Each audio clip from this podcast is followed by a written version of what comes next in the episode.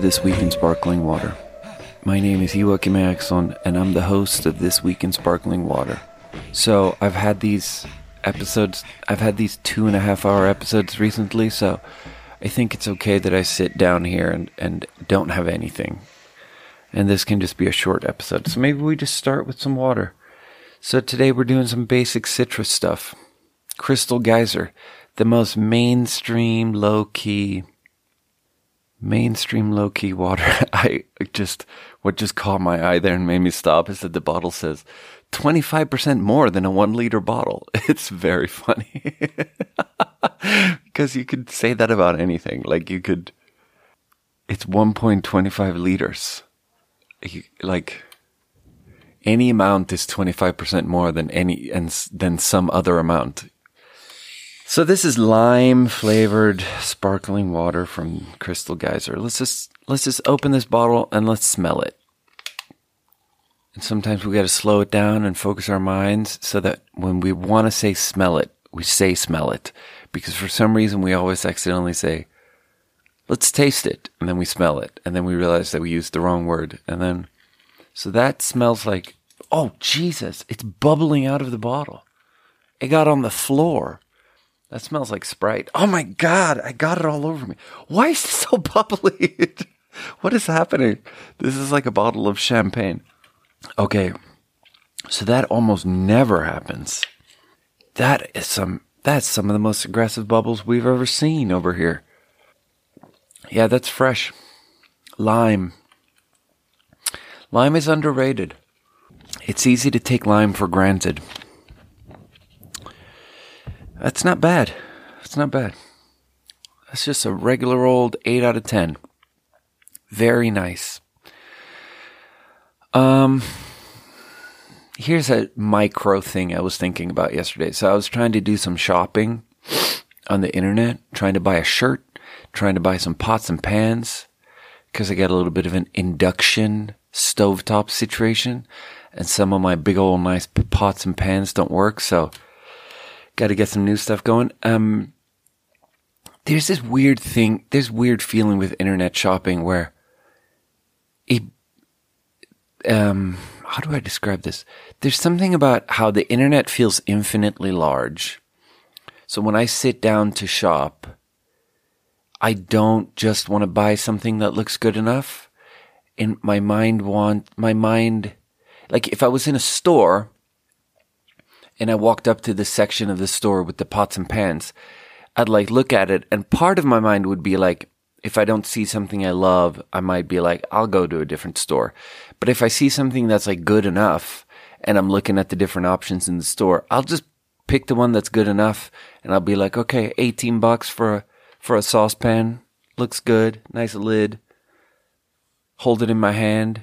All right, let's go. I got it. That one. But there's something about the internet where you see something that's good enough and then there's this voice in my head where I'm like, but this is the internet. On the internet, there's literally a boundless amount of stuff. With the internet, we can demand perfection because there's infinite.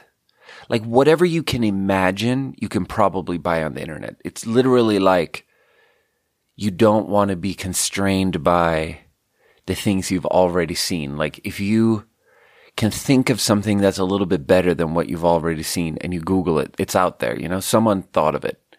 You know, you want like a pot with a steamer insert and a lid, but you want it to be like a big pot, like for spaghetti. And then you want two steamer inserts and then you want the whole thing to have a nice color. Like whatever you can imagine, it's on there. And then the thing is that it's not that, it's not that easy to find though. And then in the end, I find myself getting stuck and spending like three hours trying to buy a saucepan. And it's like super stressful for some reason. Like for some reason, it's super uncomfortable. And I spend my entire day off afternoon trying to buy a saucepan. And I wish I was just at Target where I could just hold the different three options and be like, yeah, this is the best of these three. But there's something about the infinity of choice. And then it made me think of these memes about how women make fun of men for spending all afternoon reading reviews about saucepans to get the best saucepan in the whole world and they can't just buy one. And then I'm like, why is this gendered? It's very confusing to me why it's gendered. Like, why are women better at just grabbing one? Even though it's Amazon. There's a fellow with some power tools outside building a deck. So this is going to be a noisy episode. But yeah, I got some surge protectors. I got a big pot for spaghetti. I got a little pot for sauce. Bought a bunch of shit. Took all afternoon. What bothers me about it is that I don't want. I don't want to spend all day on it. I want to spend like 30 minutes on internet shopping and get and have a list and just get the stuff. It's very strange. Like you you compare it in your mind like oh either I could just buy it online real quick or I could like drive all the way to the store and get the saucepan and drive home. And it seems so preposterous that it would take longer to buy it on the internet, but it takes 10 times longer to buy it on the internet. It takes literally 6 hours. All right, let's buy an let's buy another water with my nose here. So this is Arrowhead. This is another normie water. Total normie stuff. Flavor zesty lime. See, that's that's like me. It's like they asked me. It's like they got some some guy on salary and it's his job to to not just name it lime, so he names it zesty lime. That's how I talk. And that makes me depressed somehow. But I think it just makes me feel depressed because I didn't sleep enough last night. Ooh, that's much lighter. Ooh, that's even better. Ooh, Arrowhead Zesty Lime. That's a nine. That's just so good. Oh, man.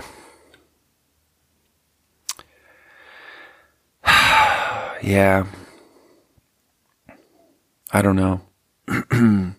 so I did one week now of my new job. Same workplace, new position, got a promotion. Now I'm not on the floor. I'm not a server. I'm just like a salaried manager. And it's very much a job of what you would expect, where it's like, I don't actually do anything. I just keep an eye on everything and make sure everyone else is doing stuff. And then if something's not getting done, I might have to do it. But it's like so abstract. getting paid just to be responsible. It's very abstract. It's very different than getting paid to lift something heavy. But it was tiring because it was a lot of hours. And then on Tuesday, I made the extra super short to um, not have any plans yesterday. And I just had a little bit of ZzzQuil at 3 a.m. And then I was real tired and I slept till 2 p.m., which can only happen when you're, when you push yourself kind of hard. I slept till 2 p.m. and I made sure not to have anything going on. And, uh, I made, I did this thing where I watched TV for the first time like a month and a half since I moved in here, I've literally only turned the TV on once before, and it was to watch the movie Inception. And now I turned the TV on again, and I watched the new Nathan Fielder show called um, The Rehearsal. And it's I I knew I, I knew I was gonna love it, and I loved it. It's so funny and predictable because I just have a soft spot for stuff that's like confusing and surreal, like stuff that's trying to be con- creative in a confusing and surreal way, where you play with the fourth wall. I just, you, it doesn't even have to mean anything. I just love it. Like movies like Synecdoche in New York or The Lobster, where they just do it different. Like Synecdoche in New York, where there's like, it's a play, but then they make a play about the experience of making a play, and then they keep falling back one step and hiring actors to play the people that were in the last scene. And the, the rehearsal is very similar to that. It's like Nathan Fielder puts up an ad on the internet saying, "Hey, you you you got something you're afraid of telling someone?" And then some guy submits a video and says, "Yeah, I'm afraid of telling people the truth about this thing." And then they come to his house and they're like, "So we're going to have you rehearse it." And then they have this big conversation about how we're going to make a, a live replica of of the thing you're afraid of saying, the space you're going to say it in and we're going to rehearse it. And then five minutes in, they just fall back one level and they're like, and I've rehearsed this conversation a bunch. And, and then suddenly it, it turns into this rehearsal of him explaining the rehearsal. And it's, and then it just keeps going like that, keeps falling back one level. And I don't know why I find that feeling so pleasant. It's something similar to meditation where it's like, normally in life, you're just in the story of your life. And then the act of meditation is to fall back and just observe how your life is really just in your mind on this screen and the sounds. God, I really hate this fucking podcast episode so far. Episode 104. I really don't like what, where this is going, but, but yeah, I, I don't know. Just sitting here listening to the, the man with the power tools outside building a deck. Yeah. And then, so I cannot for the life of me remember if I talked about this, the first half of this already on the podcast, but let's just recap that Noah's mom, Noah, the busser at work, his mom came in and I think I talked about this. His mom came in and she was really nice and, and she was like, Noah talks about you all the time. And then I didn't want to talk about how I didn't want to tell her. Yeah, I talk about Noah all the time too. I love that guy. Always talk about him on my podcast. My girlfriend knows everything about Noah. And I didn't say that to her. Instead, when she was like, he talks about you all the time, I just nodded and smiled like, like I was better than that. Like I, like I wasn't exactly like Noah. And then, and then, and then Noah texted me two days ago and he's like, I started a podcast. And he's asking me all these questions about how to do it. Cause he just recorded two and a half hours of himself talking on his laptop, which is 99% of the problem, uh, process. The, the rest is really just press upload. Just finding the upload button is the last percent. But so then he's like, you should be a guest on my podcast. And then immediately I had just watched the rehearsal. So then in my mind, I'm like, how can I make this? How can we break the fourth wall here? But we're already in reality. So I don't know that it's possible. The only way to break the fourth wall is to invent the walls first. Like if you just, you can't start with nothing and break the fourth wall. You have to have convention to break convention. Like you have to first spend some time building up norms and expectations to go against those expectations. You have to build up some sort of convention before you can break it. Let's review another water. So this is Arrowhead Lemon. We're doing some normal citrus stuff. Mmm. Yum. Sparkling water. Now that sucks. Actually, these arrowheads, nah, nah, it doesn't suck. That's good. They're actually, they have this, whatever they use to stabilize the citrus, they, it has a, a, a respectable metallic quality. Metallic sounds bad, but it's actually kind of nice and it reminds me of the, all the different Swedish sparkling waters. These arrowheads actually, you could blind taste me and, and, and I would think that I'm drinking Ramlösa. And that is a compliment if I ever saw one. Um, so here's something else. Um, um, Julie, whose name I'm not allowed to say on the podcast, actually, uh, an, an anonymous person, I'm meant to say, sent me a article, Elle.com, the magazine Elle, um, and the headline is Rihanna stopped to help restaurant staff clean up after girls' night out. So Rihanna went to a um, Michelin star restaurant in New York City called Caviar Russe, and Rihanna's a billionaire, and they usually close at midnight, but she they stayed up until two a.m. for her, and she had sashimi and champagne, and then at the end of it. Actually, she helped clean up, but really, uh, the, here's the one sentence that they have. This is the one quote. The entire article is built around one quote. As the night wrapped up, she was, quote, seen helping the waitstaff clean up and push the bar stools back into place since they stayed up so late, end quote. That's the entire quote. The whole article is built around this one quote, which is funny and weak, weak sauce, flimsy, so flimsy, but also pushing a bar stool back into place. It's funny for that to be the description because really, you could also say that like when you sit down at a bar, you pull the bar stool out to sit down. And then when you get up, you might even without noticing, your hand might just automatically push the bar stool back into place. Like that, it, including that into thinking of that as something that's like helping someone in a big way is a little bit funny.